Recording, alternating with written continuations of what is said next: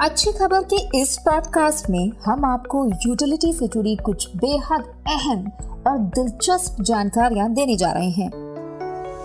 अच्छी खबर दवाइयों से जुड़ी हुई, जहाँ अब नकली दवाइयों का पता लगाना होगा बेहद आसान। कोविड की रोकथाम से जुड़ी एक अच्छी खबर जो हम सभी के लिए जानना है ज़रूरी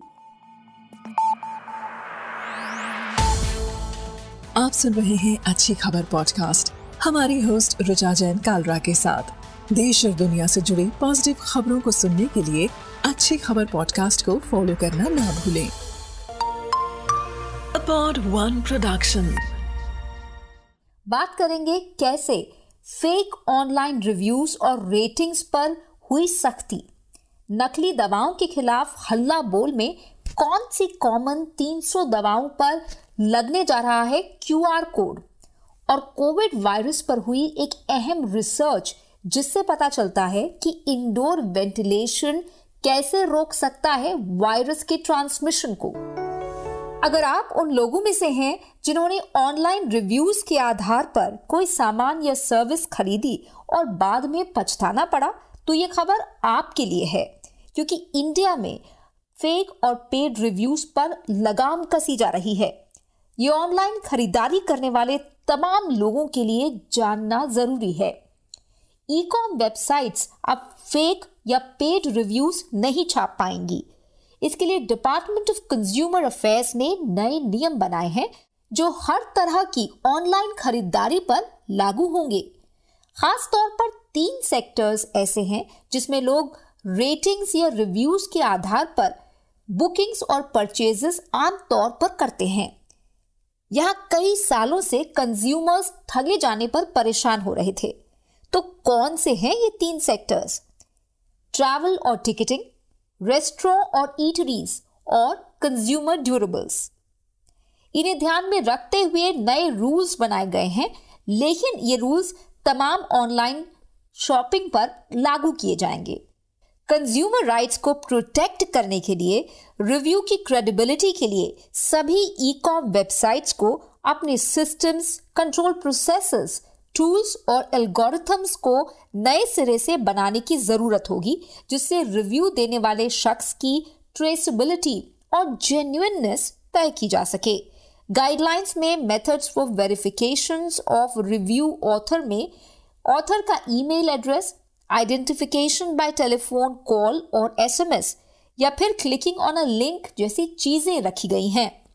ये गाइडलाइंस ई कॉम वेबसाइट्स के साथ साथ थर्ड पार्टी सप्लायर्स या इंडिपेंडेंट थर्ड पार्टीज़ पर भी लागू होंगी।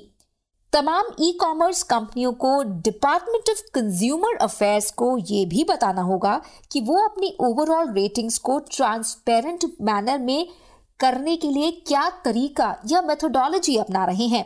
रिव्यू को कहीं एडिट तो नहीं किया गया, छापने या अपलोड करने से पहले। आप सोच रहे होंगे कि आखिर भारत को इस रेगुलेटरी फ्रेमवर्क को बनाने की ज़रूरत क्यों पड़ी? ज़रूरत इसलिए है क्योंकि इन रिव्यूज़ और रेटिंग्स का ऑनलाइन ई कॉमर्स पर काफ़ी असर होता है। Online global business 300 lakh crore से ज़्यादा का है। और इसमें से चार परसेंट फेक रिव्यूज़ और रेटिंग से प्रभावित होता है।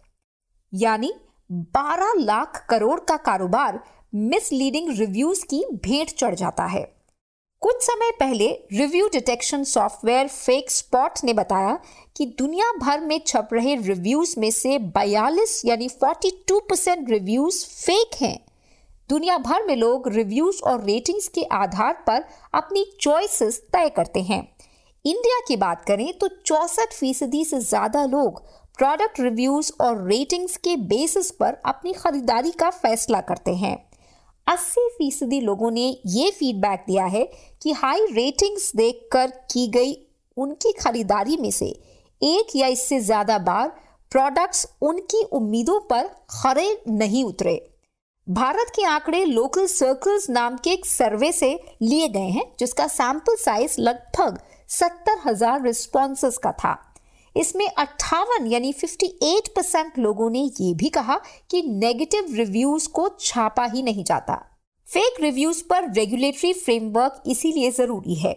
अगर नई गाइडलाइंस पर ई कॉम वेबसाइट्स या प्लेटफॉर्म्स अमल नहीं करते तो ये एक अनफेयर ट्रेड प्रैक्टिस मानी जाएगी और कंज्यूमर्स अपने राइट्स के वायलेशन को लेकर अपील कर सकते हैं।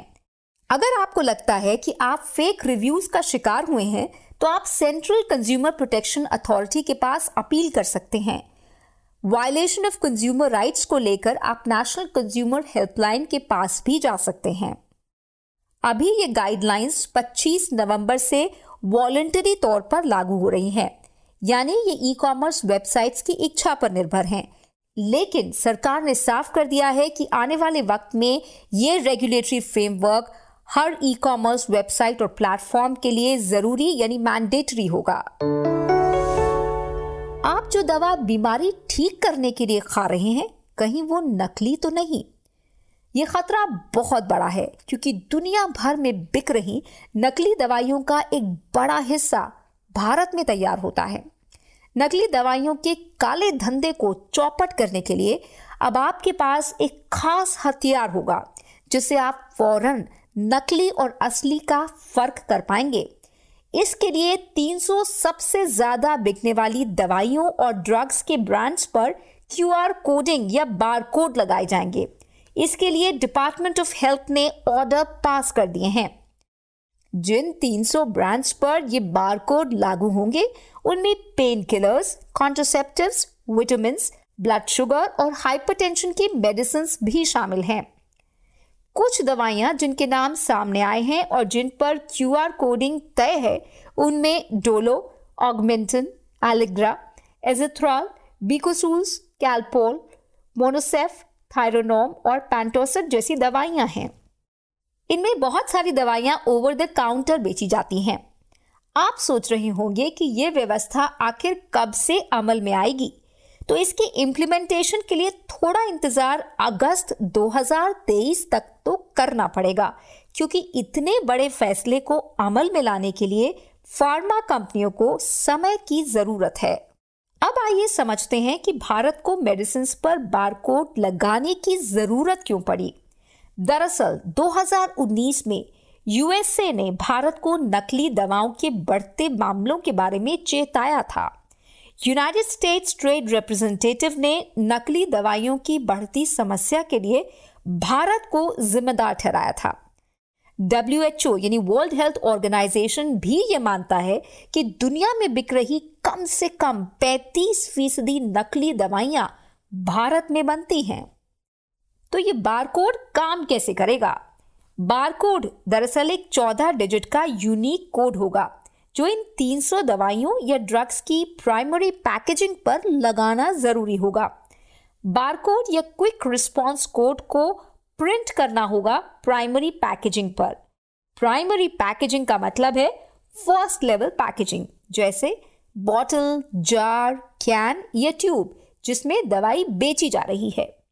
बारकोड में स्टोर डेटा में एक यूनिक प्रोडक्ट आइडेंटिफिकेशन कोड के साथ साथ दवा का सही और जनरल नाम ब्रांड नेम फार्मा कंपनी का नाम और पता बैच नंबर दवा बनाने की तारीख, यानी मैन्युफैक्चरिंग डेट और एक्सपायरी डेट के साथ साथ मैन्युफैक्चरिंग लाइसेंस नंबर भी देना ज़रूरी होगा।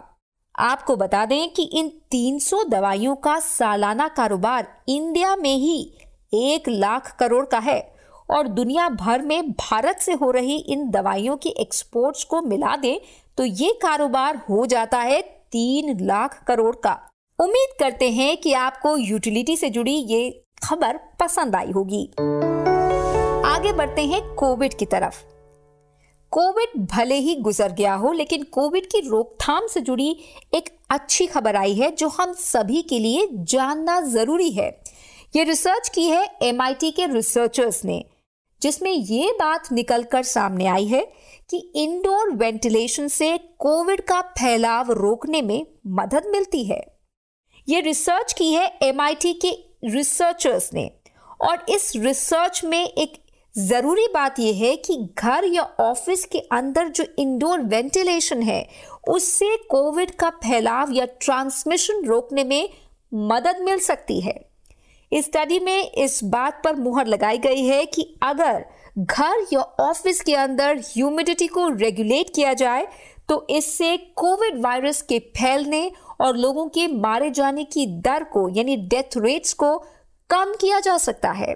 तो क्या है इंडोर ह्यूमिडिटी का सही लेवल इंडोर ह्यूमिडिटी अगर 40 फ़ीसदी से 60 फ़ीसदी रहे तो ये इन्फेक्शन और डेथ्स दोनों को कम कर सकती है। ये study journal of the royal society interface में पब्लिश हुई है। एमआईटी की रिसर्च टीम के नतीजे कहते हैं कि अगर इंडोर रिलेटिव ह्यूमिडिटी इस रेंज को पार कर जाए तो कोविड के नतीजे बदतर हो सकते हैं। ये नतीजे जनवरी से अगस्त 2020 तक 121 देशों के मेट्रोलॉजिकल मेजरमेंट्स के साथ साथ कोविड 19 डेटा की एनालिसिस पर आधारित है। यही नहीं रीजनल आउटब्रेक्स और इंडोर रिलेटिव ह्यूमिडिटी में भी इस स्टडी में सीधा कनेक्शन पाया गया है। उम्मीद करते हैं कि आपको आज की ये पॉजिटिव और इंटरेस्टिंग खबरें पसंद आई होंगी। अभी के लिए मुझे दीजिए इजाज़त। अगले हफ़्ते फिर लेकर आएँगे कुछ अच्छी और दिलचस्प जानकारियाँ। ऐसी ही अच्छी पॉजिटिव और इंस्पायरिंग खबरों के लिए फॉलो करें अपनी होस्ट रिचा जैन कालरा को ट्विटर पर।